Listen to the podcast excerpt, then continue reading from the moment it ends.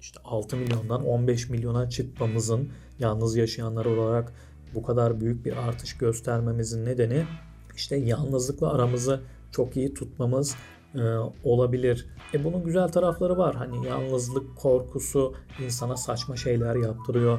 Bunları sıklıkla söylerim. Hani kaybetme korkunuzdan uzaklaşmak istiyorsanız ilk önce yalnızlıkla aranızı bir düzeltmeniz gerekiyor.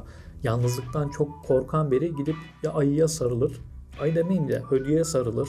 Hayvanlara burada haksızlık etmeyelim. Ya gider hödüye sarılır ya gider bir karaktersize sarılır. Ne ediyor belirsiz tiplere sarılır. O yüzden işte bunlara sarılmak istemiyorsanız, hödüklere sarılmak istemiyorsanız yalnızlıkla aranızı iyi tutmanız gerekiyor.